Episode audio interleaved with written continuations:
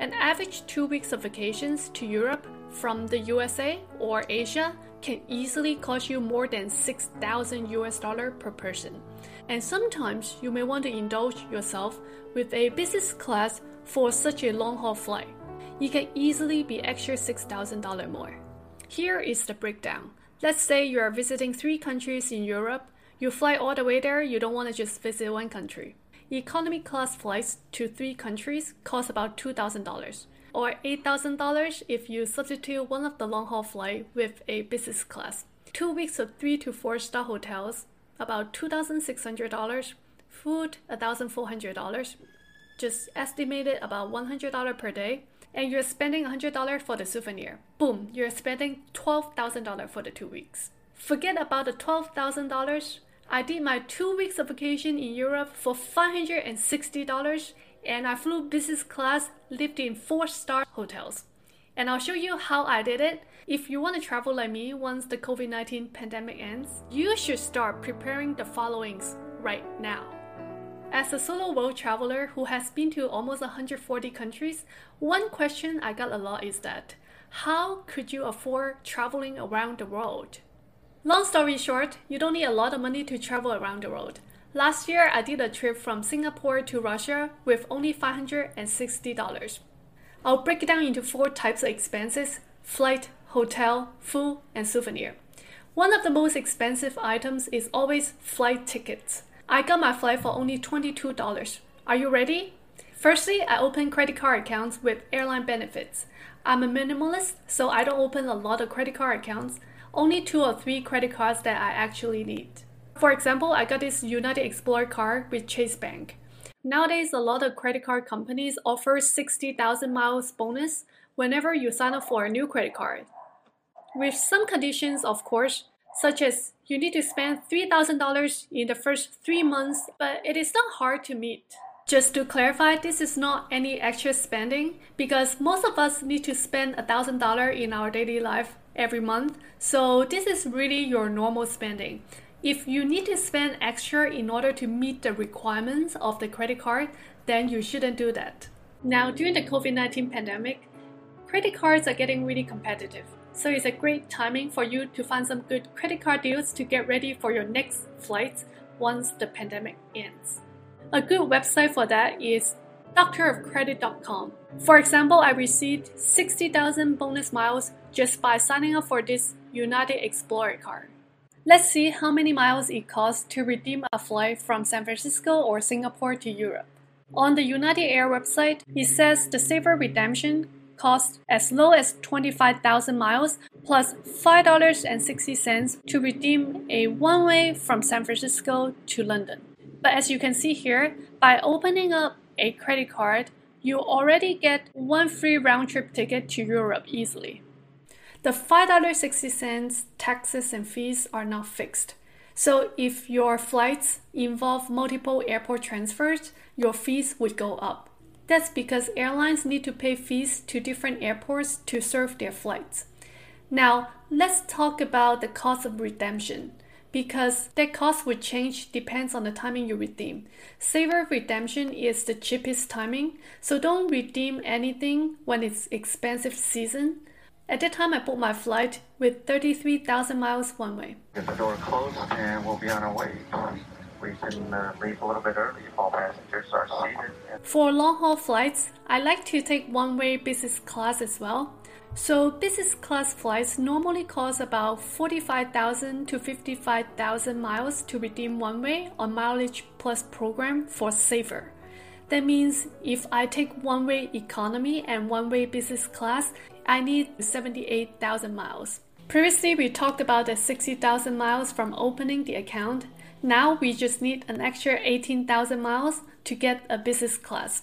For some of the credit cards, as we spend on buying grocery, you may get 5 points for every $1 spent on certain stuff. For example, the Amazon American Express card that I've been using, so if you spend $1,000 on Amazon shopping or grocery per month, you get 5,000 points per month. And let's think about if you get 5,000 points or 5,000 miles per month, you just need 3.5 months to reach the 18,000 miles extra to reach the 78k. That being said, my Russia trip originally cost $8,000, now only costing 78,000 miles plus 22 US dollars. But credit card is not the only way I accumulate my points. I also accumulate my points just by flying my regular trips. Ready for my second tip? So, secondly, I do a lot of flights per year. You know, with different countries and different destinations, it's very hard to always take the same alliance and get points to the same loyalty programs. But in each airline alliances, it's not just one airline, it's actually many, many airlines in one program. They are all partnerships. So, for example, when I take my United flights, I can add my United points to the Singapore Airline KrisFlyer SQ program, or the other way around. When I take my Singapore Airline, I can also add points or miles into my United Mileage Plus program. Let's take my flight from Singapore to Bali, Indonesia. There are some direct flights with other airlines like Jetstar, which is actually a lot faster, only less than 3 hours flight.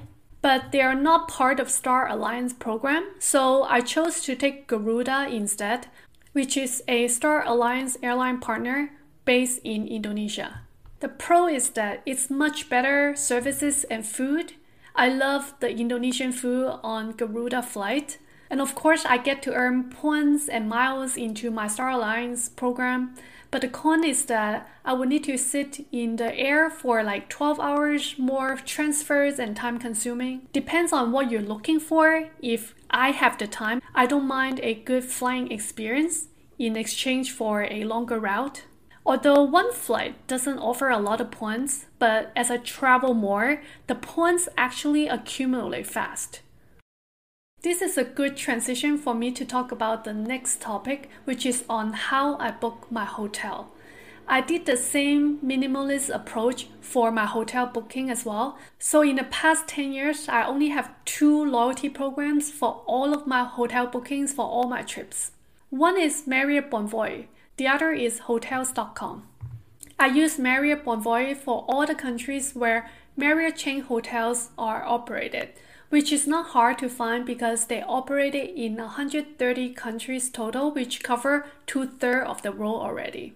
And Marriott got many brands, from the budget brands like Residence Inn to high end brands like Ritz Carlton and JW Marriott. I accumulate my points with Marriott Bonvoy really, really fast because I used to have a lot of business trips where I stay in a hotel for like 28 days per month. So I accumulated 200,000 points just from my business trips, which has made me a titanium elite level member, higher than gold or silver membership but you can also do it the credit card way or focus on one of the other loyalty program that you like. There are some credit cards such as the Marriott credit card that they pay you like 75,000 points as the bonus points. With that, it won't take you too long to accumulate 200,000 points like me for the rest one third of the countries in the world where Marriott doesn't operate, for example, like Pakistan and Sao Tome and Principe,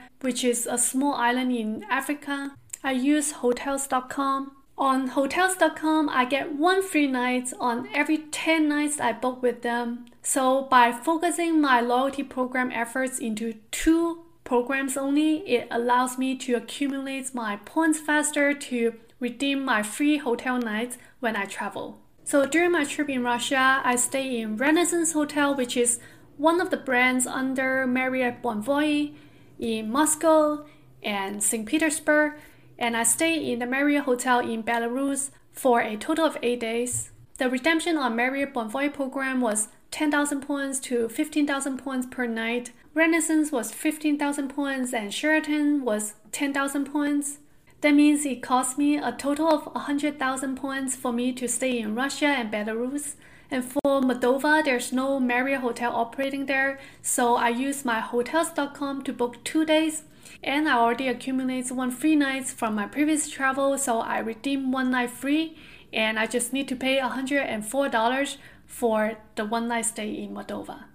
Next, we talk about the food expenses during the travel because it's still a big expense. So one of the benefits staying in Marriott Hotel as a titanium member is that whenever there's a VIP lounge in the hotel, which provides free breakfast, free happy hours, free drinks throughout the day until 8 p.m. The free breakfast in the hotel is a buffet, which got a lot of food. So if you eat breakfast buffet at 10 a.m. until 11 a.m. for like an hour or two, you basically don't need to pay for your lunch because you're simply really full. And for happy hours, it usually runs from 5 p.m. to 7 or 8 p.m., where they provide a lot of food, more than just the happy hour appetizer food, so I treat it like my dinner as well. That means I spend $0 on food just by staying in Marriott. Oh, I forgot to mention that Marriott also provides free bottles of water, so I don't even need to pay for my water bottles during the day. But of course, I want to try like local food as well. I spent $50 eating at a very famous local restaurant in Moscow where they serve like caviar and all the good traditional Russian stuff, and another $30 on afternoon tea in a very famous cafe called White Rabbit where you can get a nice view of Moscow. It was really worth it spending on food. On the other hand, I also buy local coffees and bakeries here and there. So per day, I spend like five, ten dollars. So over the two weeks of time, I spent a total of like two hundred twenty-seven dollars. On average, hundred and thirteen dollars per week. And next is souvenir expense. I'm a minimalist, so I don't buy a lot of things. But I do collect magnets in every country I travel to. So I spent like $3 on buying a magnet in each of the country. But I also found Russian doll to be pretty interesting. I spent $10 buying a set. So a total I spent $23 on souvenir. I didn't calculate the local transportation fees because they are quite minimal. So what I've spent in summary, flight $22 for Russia and the other two one-ways for Belarus and Moldova. Total $206. Hotels $104 food $227, souvenir $23. That's a total of $560. I hope this video provides some useful information for you to plan your next travel financially. Remember, you can't accumulate points overnight so fast. So if you want to get your free trip when COVID-19 pandemic ends, you need to prepare for it now, really now. Apply for the credit cards that fit your needs. Plan your spending with the right strategy to maximize your points and fund the right loyalty programs and stick to them. Comments below if you have any other good tips to share. I would be very happy to learn from you as well. And don't forget to like, subscribe, and I'll see you at the comment section. Bye bye. Ciao ciao. I hope this video provides some I hope this I hope this video I hope I hope I hope I hope this video I hope this video provides some useful information for you to plan your next trip. I hope, I hope